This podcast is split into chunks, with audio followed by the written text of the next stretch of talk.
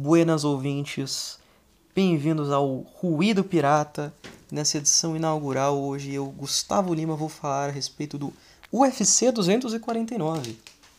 Tivemos aí finalmente as Big Leagues do MMA voltando às suas transmissões internacionais, porque o estado da Flórida, aparentemente, após medidas suspeitas de alguns gigantes do entretenimento e conglomerados de mídia, como por exemplo a Fox, molharam a mão dos governantes de lá para que pudessem voltar a realizar eventos esportivos, né?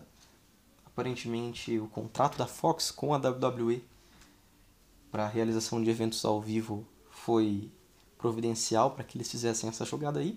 E tanto a EW, que é a concorrente da WWE hoje, quanto o UFC, obviamente, se aproveitaram dessas medidas para continuarem aí fazendo seus shows ao vivo lá. E Dana White, que estava absolutamente maluco há muito tempo para voltar a realizar seus eventos, quem, como não esquecer das ideias idiotas como a Ilha da Luta, por exemplo. Ou também o evento esboçado num cassino localizado numa reserva indígena da Califórnia para que a lei do lockdown vigente não barrasse a, a realização do mesmo. Mas, finalmente, com as resoluções do governo da Flórida, o UFC voltou a fazer um evento numerado na VyStar Veterans Memorial Arena em Jacksonville. E antes de começar a falar do evento propriamente dito, tem duas coisinhas interessantes que eu queria pontuar aqui. A primeira delas é o papelão protagonizado por Ronaldo Jacaré o mundo passa pela pandemia de Covid-19. Viagens internacionais estão cada vez mais restritas. Ninguém quer gente contaminada chegando para o seu país, que na maioria dos casos já está completamente fudido. E o UFC, de maneira muito irresponsável, resolve fazer um evento desses que, mesmo sem torcida, envolve centenas de pessoas na sua é, é, produção, na sua execução. E aí você pega, assina um contrato para lutar nesse evento tem contato com pessoas contaminadas, não faz teste, viaja para outro país, e aí quando você está lá em contato com outros atletas, é, é, funcionários do hotel, etc., você avisa: ah, olha só, eu, eu tive contato com uma pessoa contaminada. Fazem o teste, você e dois corners seus testam positivo por motivos óbvios. Depois que você ah, botou uma mascarazinha lá para esconder, para fingir que, que não tem perigo, né? E fica perto de um monte de atleta sem máscara, um monte de atleta lá sem luva, sem porra nenhuma perto da sala de pesagem, dá um, um fist bump ali no seu, no seu chefe antes de pesar. Cara, é simplesmente ridícula a postura do jacaré. É... Ah, coisa de, coisa de brasileiro, cara. Coisa de brasileiro. Desculpa aí, mas é, é lamentável, uma vergonha o, que o Jacaré fez. E a outra vergonha é protagonizada pelo UFC, que botou uma cláusula contratual para que os atletas não abrissem a boca a respeito dos protocolos de segurança que a companhia adotou em relação ao Covid-19, porque caso algum atleta fizesse alguma ressalva ou crítica pública a respeito disso, correria o risco de perder o pagamento de bônus da noite literalmente uma, uma mordaça. Sabe? Isso, isso foi lamentável, lamentável, lamentável. E a mídia, é, imprensa especializada do MMA, obviamente fica pianinho, porque todos eles têm rabo preso com, com o UFC, com o Dana White, são os cagalhões. E vida que segue, né? Enquanto a gente tivesse monopólio do, do UFC frente à indústria do MMA, a mídia vai continuar comendo na mão da, das atitudes irresponsáveis e escrotas que eles têm. Esperamos que um dia isso mude, né? E que a tal é, união de jornalistas do MMA sirva para alguma coisa e essa chapa branquice desgraçada acabe. Falando em jornalismo também, né? Depois que as lutas acabavam, embora tivesse gente desinfetando o cage, etc, etc, etc. O Joe Rogan subia lá sem máscara, colava do lado do lutador a 40 centímetros como habitual, chacoalhava a mão dele, pegava o microfone e fala no pau da Globo. E isso contrariava completamente qualquer protocolo de segurança recomendado. E parece que ninguém percebeu isso também. É... Coisas que não fazem sentido nenhum. Coisas que são é, é chamariz de desgraça. Tor torçamos para que nada de mal tenha acontecido a ninguém. Porque. É, já basta tudo que a gente tá vivendo aí, né? É, apesar de tudo isso, vou trazer para vocês agora um resumão do UFC 249, que foi um evento muito bacana, tava com um card muito legal e que se tivesse rolado em situações mais comuns, teria casa cheia, torcida indo ao delírio. E vamos que vamos ao que interessa. O evento começou com Ryan Span batendo Semalvi numa decisão dividida, meio de araque. Span, para mim, dominou muito claramente os dois primeiros rounds. Uh, foi melhor no boxe por boa parte do, do começo da luta. É, jogou o wrestling para cima do Alve, que tem uma defesa de, de, de queda, tem um, um jogo de, de defesa ali com as costas na grade bem fraco. E no terceiro round o Alve começou a soltar um pouquinho mais jogo de boxe, pegou alguns golpes bons no Ryan Spank, deu uma atordoada, mas a vitória do Alve no último round não foi suficiente para virar a, a mesa pro lado dele. Deu Ryan Spank por decisão dividida, que eu contesto. E depois, rapaz, a gente teve um monólogo fenomenal do Bryce Mitchell para cima do Charles Rosa. Bryce Mitchell que Tá 13-0 agora no cartel dele. E interessantíssimo ver que, por enquanto, num nível de competição é, que já tá ficando um pouquinho mais é, próximo ali da, da, da parte boa da divisão, ele teve zero dificuldade até agora. Ele teve alguma, algumas algumas trupicadas ali no, no TUF, mas desde que, desde que ele estava já com um contrato regular com, com o UFC, são três vitórias, uma finalização via twister em cima do Matt Sales, e ontem ele meteu dois 30-25 e um 30-24 no, no Charles Rosa.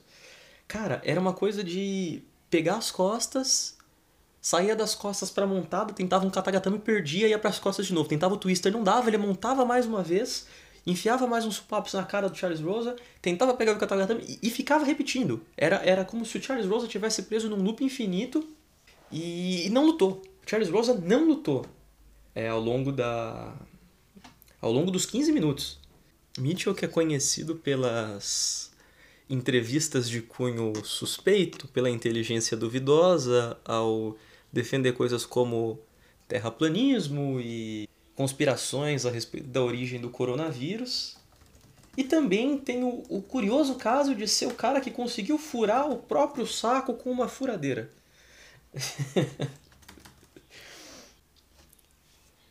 Dito isso, é bem provável que ele vai ser um dos caras perigosos aí, entrando no top 15 do peso pena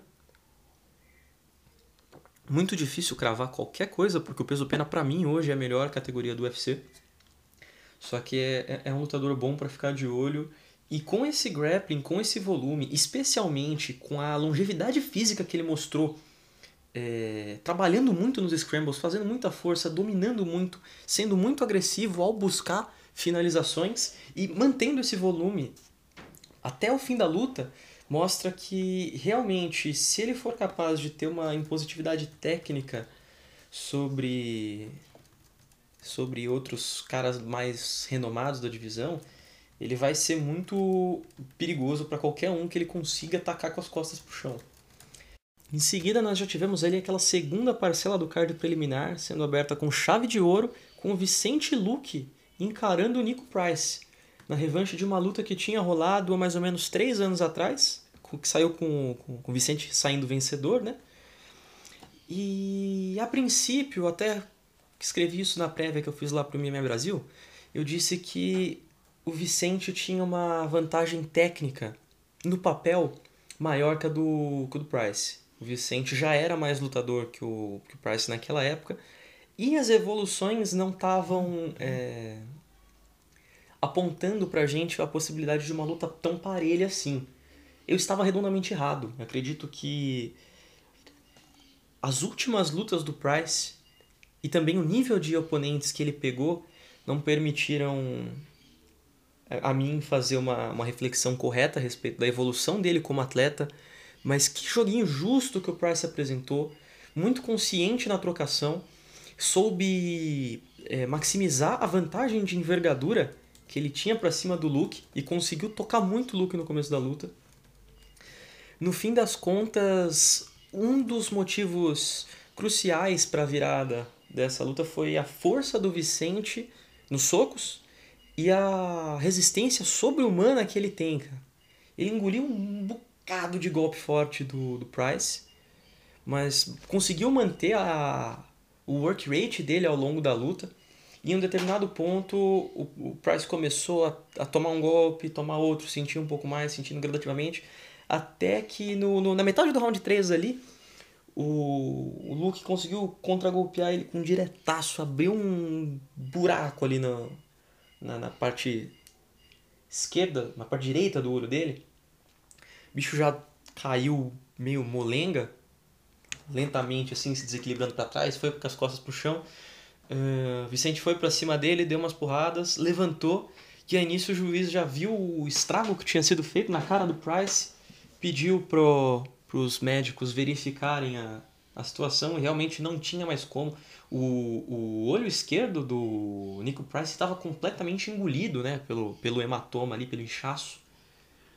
Uma grande vitória para o Vicente Luque, embora não, não seja contra um cara de, de nome fantástico, é contra um bom lutador e a, a performance que ele teve aqui, a, a luta em si, fez essa vitória parecer muito, muito grande pro, pro Vicente. Vicente que vinha de uma, de uma guerra contra o Stephen Thompson, que apesar de perder, ele também saiu valendo um milhão de dólares dessa luta, porque ele ofereceu uma... Ele ofereceu perigo pro Thompson pra, em, em vários momentos da luta e manteve uma, uma, certa competitividade até o final do gongo. Mesmo apanhando muito, ele também bateu muito no Thompson. Claro que numa proporção que não permitiu sair com o braço levantado, né? Mas acredito ainda que o, que o Vicente tem uns bons combates para entregar pra gente nessa, nesse top 15 de divisão, embora eu não bote fé que ele vá chegar ao, ao topo. Mas acredito que ele tem muitas limitações que mesmo que pontuais ainda não, não há mais tempo, não há mais margem para uma evolução técnica tão grande assim. Depois veio Carla Esparza contra Michelle Watterson. Para mim foi a luta mais sem gracinha do do card preliminar, até mais do que Span versus, versus Alve, né? A Watterson fazendo aquele jogo tradicional dela de, de manter a distância, muitos chutes frontais, muitos pisões laterais praticando quase que um social distancing contra a Carla Esparza. Realmente eram seis pés de distância em boa parte da luta. E Esparza com muita dificuldade de se aproximar, de manter a, a, a distância um pouco mais curta para conseguir boxear e principalmente para conseguir usar o bom wrestling dela, que é o grande diferencial é, da atleta no peso palha os double legs saiam muito telegrafados de uma distância muito é, distante, né? uma distância muito distante, de uma distância muito grande, e a Watterson conseguia facilmente conter essas quedas, se afastar, capitalizar em cima dessas investidas com alguns socos e chutes, etc. Luta feia, a Esparza cresceu um pouquinho nos últimos dois rounds, eu, eu marquei 1 e 3 para Sparza, porque o primeiro foi bem mais ou menos, a Sparza conseguiu meter uma queda boa no final dele. Porém, tiveram dois scorecards dos juízes laterais que eu achei bizarros, que foram um 30-27 para Sparza e um 30-27 para Watterson. É, acredito que seriam raros os casos em que scorecards espelhados assim não implicassem num erro absurdo de alguma das duas partes. Teriam que ser teriam que ser assim, três rounds com uma margem minúscula para qualquer um dos lados para você poder ter uma, uma dicotomia dessas perfeita entre 2, 30 27. E nesse caso, para mim, os dois estão redondamente errados. Uh, 29 28 para Esparza foi o, a pontuação do Saldamaro, que desempatou essas, essas duas bizarrices feitas. Depois veio Alexei Olenik contra Fabrício Verdun. Verdun vindo de mais de dois anos parado, depois de cair no doping e tudo mais. Que desempenho tenebroso do Verdun, cara. O Olenik manteve um volume muito bom, tava com físico em dia. É um dos melhores físicos que a gente viu dele no UFC, para falar a verdade, até aqui. É, manteve uma postura muito agressiva, soltando várias combinações e conseguindo se aproximar do Verdun com muita facilidade. Verdun, nos primeiros ali oito minutos da luta, se viu encurralado na grade em diversos momentos, comendo alguns uppers e cruzados que o Lenik soltava para cima dele, todo encolhido, né, fazendo aquela, aquela, aquela guarda com, com o antebraço, etc. Uh, Verdun teve um bom momento no terceiro round, quando conseguiu chutar um double leg para cima dele, fazer alguma coisa ali no chão, pegar as costas, etc. Mas, de verdade, performance tenebrosa, Verdun lento, muito lento, defensivamente muito exposto. E outra decisão dividida que não faz sentido nenhum na minha cabeça. Para mim foi bem claro, 2 a 1 um. Não vi o Verdun é, ganhando dois rounds nessa luta sob nenhuma hipótese. Talvez, talvez o tempo dele tenha chegado. É engraçado que a gente está falando de dois atletas com os mesmos 42 anos. O Lenik tem mais de 70 lutas no cartel dele como profissional. Não, não tem uma carreira tão vitoriosa quanto a do Verdun, apesar de ter alguns nomes interessantes ali na, na hit list dele. E eu acho que a carreira do Verdun já está no seu canto do cisne ali. Ele já está se aproximando de um de um de uma aposentadoria. Não, não acho que vá continuar por mais muito tempo. Eu acho excepcionalmente agridoce quando um sujeito que teve uma carreira tão vitoriosa começa a, a dar uma descambada dessa assim. Porque quando quando o atleta ele passa a maior parte da carreira dele ali como um journeyman, tendo altos e baixos, ou sem competir num nível tão alto, é tranquilo ter um final de carreira um pouco mais é, oscilante. Só que o Verdun ele venceu alguns nomes gigantescos na, na carreira dele, é um ex-campeão e acredito que é muito é, é, muito ruim ver um cara desses se contentar com essa com essa embicada para baixo, especialmente por já ter lutado muito na carreira, tem mais tem quase 20 anos, começou a carreira como profissional em 2002 não gosto dessa ideia de querer ficar aposentando o lutador, né? Acho que quem tem que escolher isso é o próprio lutador. Mas eu não sei se ele tem muito a ganhar continuando a carreira depois desse ponto aí. Talvez terminar esse contrato, fazer lutas de despedida aí e, e sair do, da carreira com a mão levantada, porque é um grande campeão da história dos pesados, é um grande atleta da história do MMA brasileiro e acho que não precisa é, passar mais, mais tempo expondo aí a sua saúde. Querendo ou não, é um esporte que cobra um preço altíssimo dos seus atletas, né? E falando em, em carreiras longínquas e vitoriosas, a luta principal do card preliminar foi Anthony Pérez contra Donald Cerrone, o cowboy, numa luta de meios médios. E rapaz, não é que o Pérez surpreendeu nessa atuação? Eu até comentei com a rapaziada no grupo do site ontem que esse eu não sabia se esse foi o melhor Pérez que eu vi em muito tempo ou se foi o pior Cerrone. Porque quando comparamos essa atuação do Pérez a algumas outras que ele teve recentemente, até as que ele venceu, de verdade, esse desempenho foi o melhor em muito tempo, cara. Contra o Thompson ele conseguiu aquele nocaute milagroso, mas estava sendo sovado. Contra o Chiesa foi meio qualquer coisa. Fora que o Chiesa, nas últimas lutas dele como leve, já estava daquele jeito, né? O Jim Miller é a sombra do, do, do, Jim Miller que foi um dia. E aquela luta contra o Charles foi bizarra. Então eu diria sem nenhum pudor, sem nenhuma dúvida, que essa vitória do Pérez é a maior vitória dele desde aquela luta contra o Melendez lá atrás, quando ele defendeu o título pela última vez antes de perder pro Rafa. E ele tava com vigor físico, cara. Apesar de, de ter visivelmente uns, um, uns pneuzinhos extra, por estar tá lutando também em 77, né? Ele tava muito propositivo, ele tava muito rápido, muito ligeiro, ligado na luta, enquanto o Cerrone tava um pouco passivo, é, não parecia ter a mesma o mesmo ímpeto e explosão de outrora. E com exceção do terceiro round, que para mim o Cerrone venceu na base de alguns uh, power punches e algumas uh, sequências em que ele conseguiu manter o Pérez um pouco mais distante, o Pérez para mim foi muito, muito, muito feliz nos dois primeiros rounds.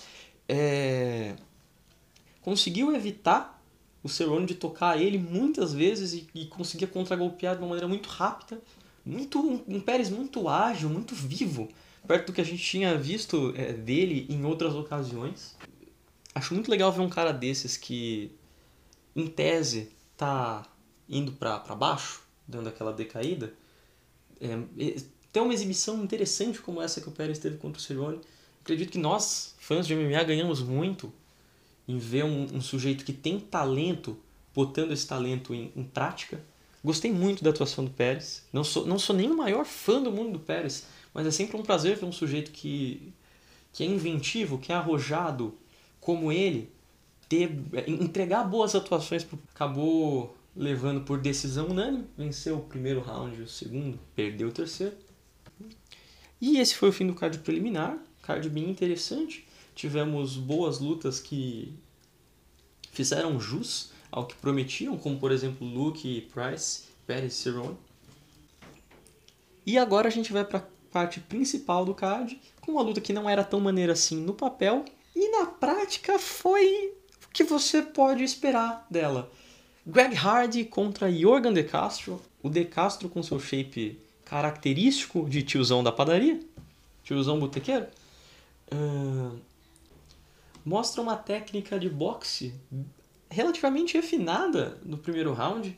Mostra que tem algum fundamento para chegar onde ele chegou e consegue, apesar da diferença grosseira de envergadura e tamanho, manter o Hardy longe dele e enfiar uns bons golpes na cara do Hardy.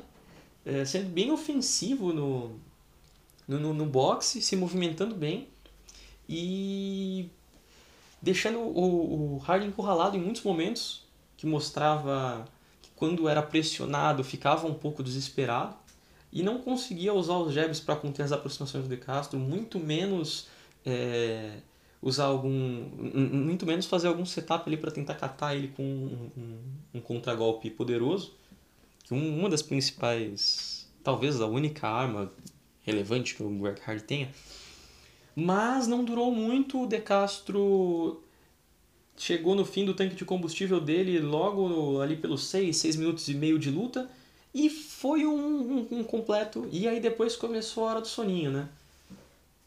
Pouca atividade de ambos os lados. Hardy tentava uma aproximação mequetrefe para lá e para cá, jogando um jab ou outro. E aí o Greg Hardy acaba levando a luta por decisão unânime. Facilmente a luta mais esquecível desse card. Não quem não viu não perdeu nada. Em compensação, a próxima luta prometeu e cumpriu. O Kelvin Ketter pegou uma cotovelada destruidora de, de contragolpe no Jeremy Stephens ali por volta dos 2,40 do segundo round, numa luta que parecia outro esporte se comparada com a anterior. Incrível como o peso pena tem tantos atletas talentosos no, no pico da sua capacidade técnica, especialmente física. É, em alguns momentos você tentava fazer uma leitura um pouco mais técnica da movimentação, do posicionamento, da estratégia de cada um desses dois atletas e você ficava um pouco perdido porque tudo acontecia numa velocidade muito rápida.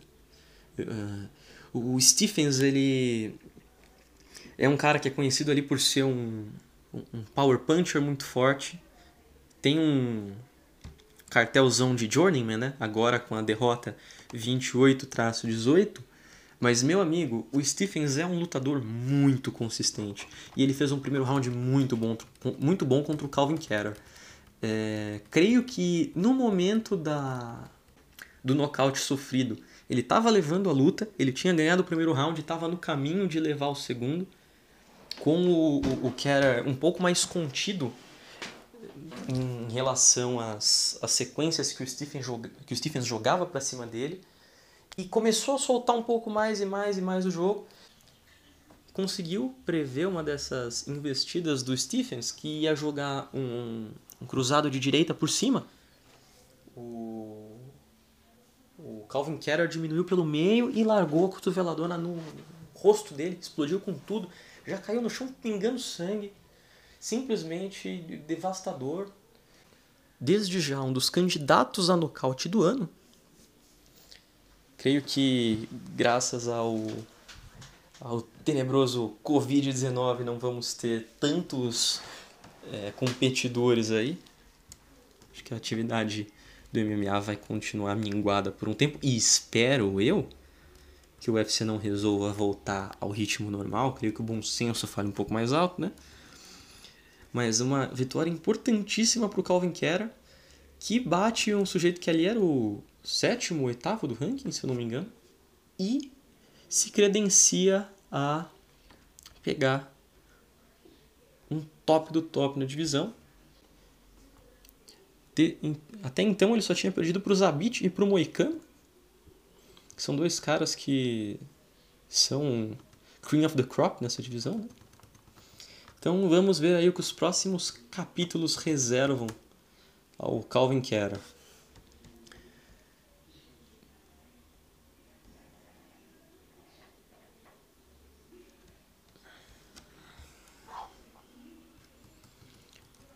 Combate seguinte foi.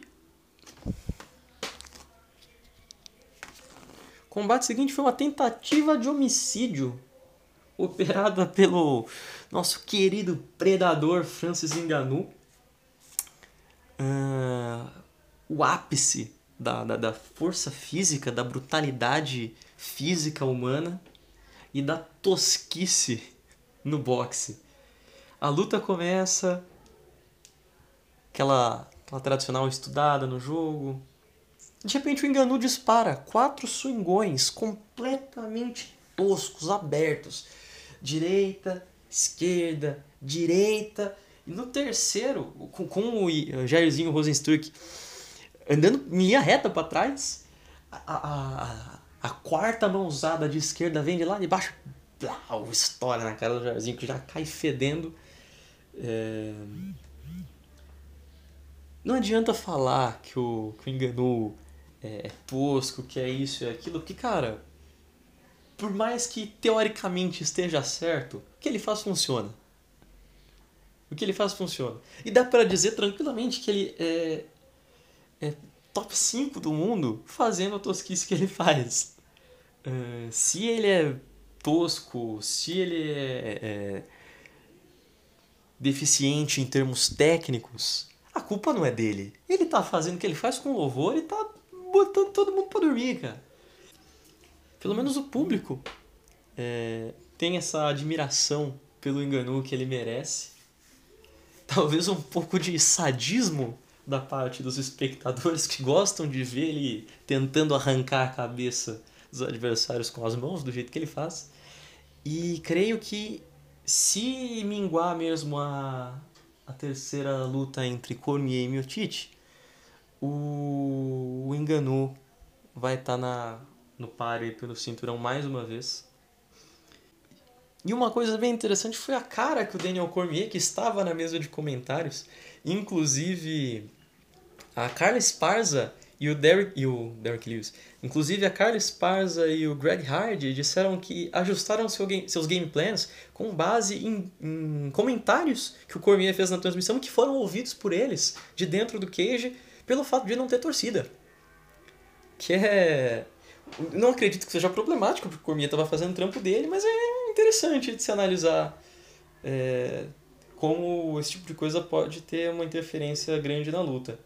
Se eu fosse corner desses caras, eu também ficaria puto, né? Porque, porra, o cara teve que ouvir o comentarista para fazer um ajuste no jogo e eu que sou corner não fui capaz de fazer isso. Eu ficaria bem, bem desgraçado da cabeça se acontecesse isso com um atleta meu. Ah, e o Cormier ele fez uma cara. Procurem lá depois a cara que o Cormier fez quando, quando o último soco do Enganu pegou ali derrubou o Jairzinho. É o famoso quem tem tem medo. Não que eu acho que o Enganou apresente algum risco é, substancialmente grande ao Cormier, mas um erro é tudo que você precisa na frente de um cara desse. Você tá babando no chão. Então, E confesso que não quero que meu DCzinho corra o risco de ter um final de carreira trágico nas mãos de Francis Ngannou. Vamos agora aos duelos por título, começando com Cerrudo versus Cruz e, meus amigos, o que dizer de Henry Cerrudo? O homem que venceu o maior peso mosca da história, Demetrius Johnson, se sagrou campeão, defendeu contra TJ Dillashaw, que descia de categoria em busca do seu segundo título. Aí ele sobe, bate Marlon Moraes, que é o principal concorrente, que era, que era na altura o principal concorrente ativo dele na categoria dos galos, pelo título dos galos. E agora ele simplesmente nocauteia, num nocaute para lado suspeito, apesar dos pesares, o Dominic Cruz, que é também o maior peso galo da história. Maior e talvez discutivelmente melhor. O Pick Cruz ainda é uma coisa que eu não vi nada igual no peso galo. E depois da luta, o Cerruto simplesmente pede o banquinho dele e fala: tô parando. Tô aposentando. Uh, a justificativa dele é que é um cara que treina que nem um condenado desde os 11 anos de idade, passou por muitos apuros, conquistou tudo que ele podia conquistar. O cara é campeão de duas categorias no UFC, campeão olímpico, medalha de ouro olímpico. E acho, acho justo, acho válido. Muita gente é, especulando que essa aposentadoria seja na verdade uma jogada de marketing aí para tentar negociar um contrato novo e tudo mais.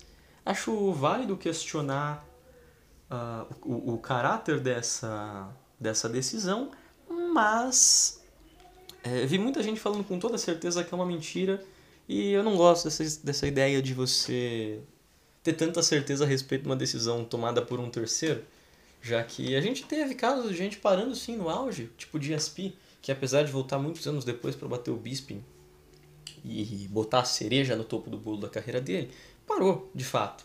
Não, não lutou mais como, como lutador da 7-7, não esboçou uma volta full time, etc. E voltando à luta em si, o Cerrudo teve uma estratégia muito simples de limitar aquela movimentação é, pouco ortodoxa do Cruz de entrar e sair na distância dele, usando low kicks. E cara, isso foi muito simples e muito efetivo. O Cruz não conseguiu é, é, engambelar o Cerrudo fazendo aquela, aquela saidinha que ele fazia. E dava até uma certa agonia, porque o Cruz simplesmente não conseguia fazer uso da envergadura muito maior que ele tinha. Quando ele entrava, o, o Cerrudo já vinha por baixo e a cada, a cada low kick que catava na perna do Cruz, eu me sentia mal por todo o histórico dele com lesões, ligamentos, etc. Uh, no finalzinho do segundo round, Cruz joga um direto abaixo o, o tronco, né, swingando, e o Cerrudo dispara uma, uma joelhada certeira no rosto dele, desmancha no chão. Cerrudo vai para cima, bate, bate, bate, bate, bate, bate, bate, bate. Mas acontece que o Cruz estava levantando no momento. O Cruz tinha encostado na grade, estava levantando e o Keith Peterson parou a luta. E isso gerou muita polêmica, muita gente debatendo no Twitter. Eu acho que se ele tivesse parado no momento em que o Cruz estava no chão, é, é naquela no casquinho de tartaruga ali, quase numa posição fetal, é, poderia ser até plausível. Mas de fato o Cruz estava tentando se recuperar e achar uma posição para parar de apanhar. E ele conseguiu. Kinda. Ele estava se levantando no momento em que o Keith Peterson interrompeu. É... Apesar de tudo isso, provavelmente o Cerrudo ia ganhar a luta. O Cerrudo estava muito rápido, muito forte. E que legado ele construiu, né? Que legado ele construiu. Creio que por N motivos ele não vai ser lembrado ali no, no Mount Rushmore do MMA de muitas pessoas e não vai entrar na discussão de, de maiores e melhores de todos os tempos. Mas, cara, de todos os campeões múltiplos do, do UFC, para mim o Cerrudo é o mais foda deles. Para mim o Cerrudo é o mais pica deles porque ele venceu o que tinha de melhor nas duas categorias, sabe? Eu acho que se ele pro se ele tivesse continuado com os dois títulos e tivesse vingado a derrota pro pro Benavides em 58, cara, ele seria eu eu me arriscaria a botar ele tranquilamente na discussão de melhores lutadores da história. É, um pro wrestler, né? E aí o sempre ácido CM Punk vai ao Twitter dizer que Vince McMahon irá contratá-lo e colocá-lo com uma máscara sob o, o ring name de Corona Kid. Fazendo uma alusão ao, ao booking imbecil que atletas latinos, especialmente os mascarados, costumam ter na WWE, né? E a cereja do bolo da noite foi um duelo pelo título interino dos leves, com o, o vencedor ganhando um ticket dourado para enfrentar Habib Nurmagomedov entre Justin Gate e Tony Ferguson. Meu amigo, que desempenho foi esse do Justin Gate? É, lá atrás, na época do World Series of Fighting, em que o Gate era simplesmente o maior lutador da, da companhia, pau a pau ali com o Marlon Moraes, eu e, e muita gente da, do, do meio que eu conversava na época não acreditava que o Gate fosse encontrar alguma coisa no, no peso leve do UFC. É um cara violento, agressivo, talentoso, rápido, forte, mas fazíamos questionamentos a alguns aspectos do jogo dele, especialmente sistema defensivo, longevidade, etc. Simplesmente porque pouco se havia testado dele nessa altura, né? E ele chega no UFC mantendo essa essa postura de porradeiro doido. Ele perde umas lutas que talvez eram até vencíveis contra o Dustin Poirier, contra o Ed Alvarez, lutas violentíssimas. Essa contra o Ed Alvarez, inclusive, teve aquela história lá do, do título honorário de lutador mais violento, etc. E depois dessas duas derrotas ele volta à trilha das vitórias, batendo James Vick, Edson Barbosa e Donald Cerrone, todos no primeiro round, devastando esses caras. E aí, depois de, de Habib Ferguson... E aí, depois de mais uma vez Habib Ferguson ser empatada, no, como diríamos no dicionário popular, ele entra no lugar do Habib para fazer essa luta contra o Ferguson pelo título interino. Aí você tem, de um lado, um cara que entra muito forte nas lutas, entra muito rápido, ligado no 220 desde o começo, e o Ferguson, que para mim é o maior slow starter do UFC hoje. É incrível como ele consegue progressivamente aumentar o ritmo dele. e começa de fato mal, ele já tomou sova de alguns caras bem suspeitos no começo das lutas e depois cresceu absurdamente. Inclusive aquela fantástica luta contra o Lando Vanata é sempre a primeira que vem à cabeça quando eu falo disso. Mas ontem a gente viu um Justin Gate completamente diferente. Ele estava parcimonioso, cauteloso, segurando o tanque de combustível, se abrindo muito pouco Enquanto o Ferguson tentava encontrar sua distância, tocar ele mais e mais e mais, e o Gate conseguia, com a, a, a tradicional explosão dele, é, atravessar as ações do Ferguson e golpear ele com muita força. No, no, no, primeiro e no segundo round. No final do segundo round, especificamente, a gente começa a ver que o, o jogo do Ferguson está se soltando um pouco mais. No final do segundo round, inclusive, ele dá um, um upperzaço no Justin que cai um pouco balangudango, mas logo em seguida o gongo soa. E a gente fica até com a impressão de que os últimos 15 minutos vão ser um pouco diferentes. Que nada, cara. Que nada. O Gate ele não deu praticamente nenhum sinal de desgaste físico. E o Ferguson já tinha apanhado tanto, mas tanto, que parece que aquela a, a, a curva de evolução que ele tem é, ao, ao, longo da luta foi barrada e chegou no máximo, no máximo a um platôzinho ali por conta das pancadas que ele estava tomando até ele decair e, e, não aguentar mais apanhar no, no quinto round. Ele. No, no, no quinto round, o, o, juiz decreta o, o, fim da luta por nocaute técnico, mais, o, mais especificamente o Herb Dean. O, o Justin Gate joga direto nele, ele dá uma balangada e ele chacoalha a cabeça assim, como se ele fosse um cachorro quando molha a cara e dá aquela chacoalhada, ele uh, sabe? Simplesmente não sabia mais onde estava, fraturou o, o osso orbital E mostrou que, sei lá, o que acontece com ele, que o bicho não é humano. Eu nunca vi um homem apanhar tanto daquele jeito dentro de um ringue de, de MMA, dentro de um, eu nunca vi um homem apanhar tanto daquele jeito numa luta de pesos leves. Ele apanhou muito e muito forte. É, é absurdo. No Twitter não se falava em outra coisa a não ser o poder de absorção que o Tony Ferguson tinha. E o Gate, é, com um desempenho é, é irretocável ao longo desses cinco rounds, chega muito bem para enfrentar o Habib, mas agora é aquilo, né? Embora ele tenha um background de wrestling, pipipi, popopó, o Habib é aquela besta, aquele monstro sagrado do, da luta agarrada que a gente conhece e bota qualquer um pro chão.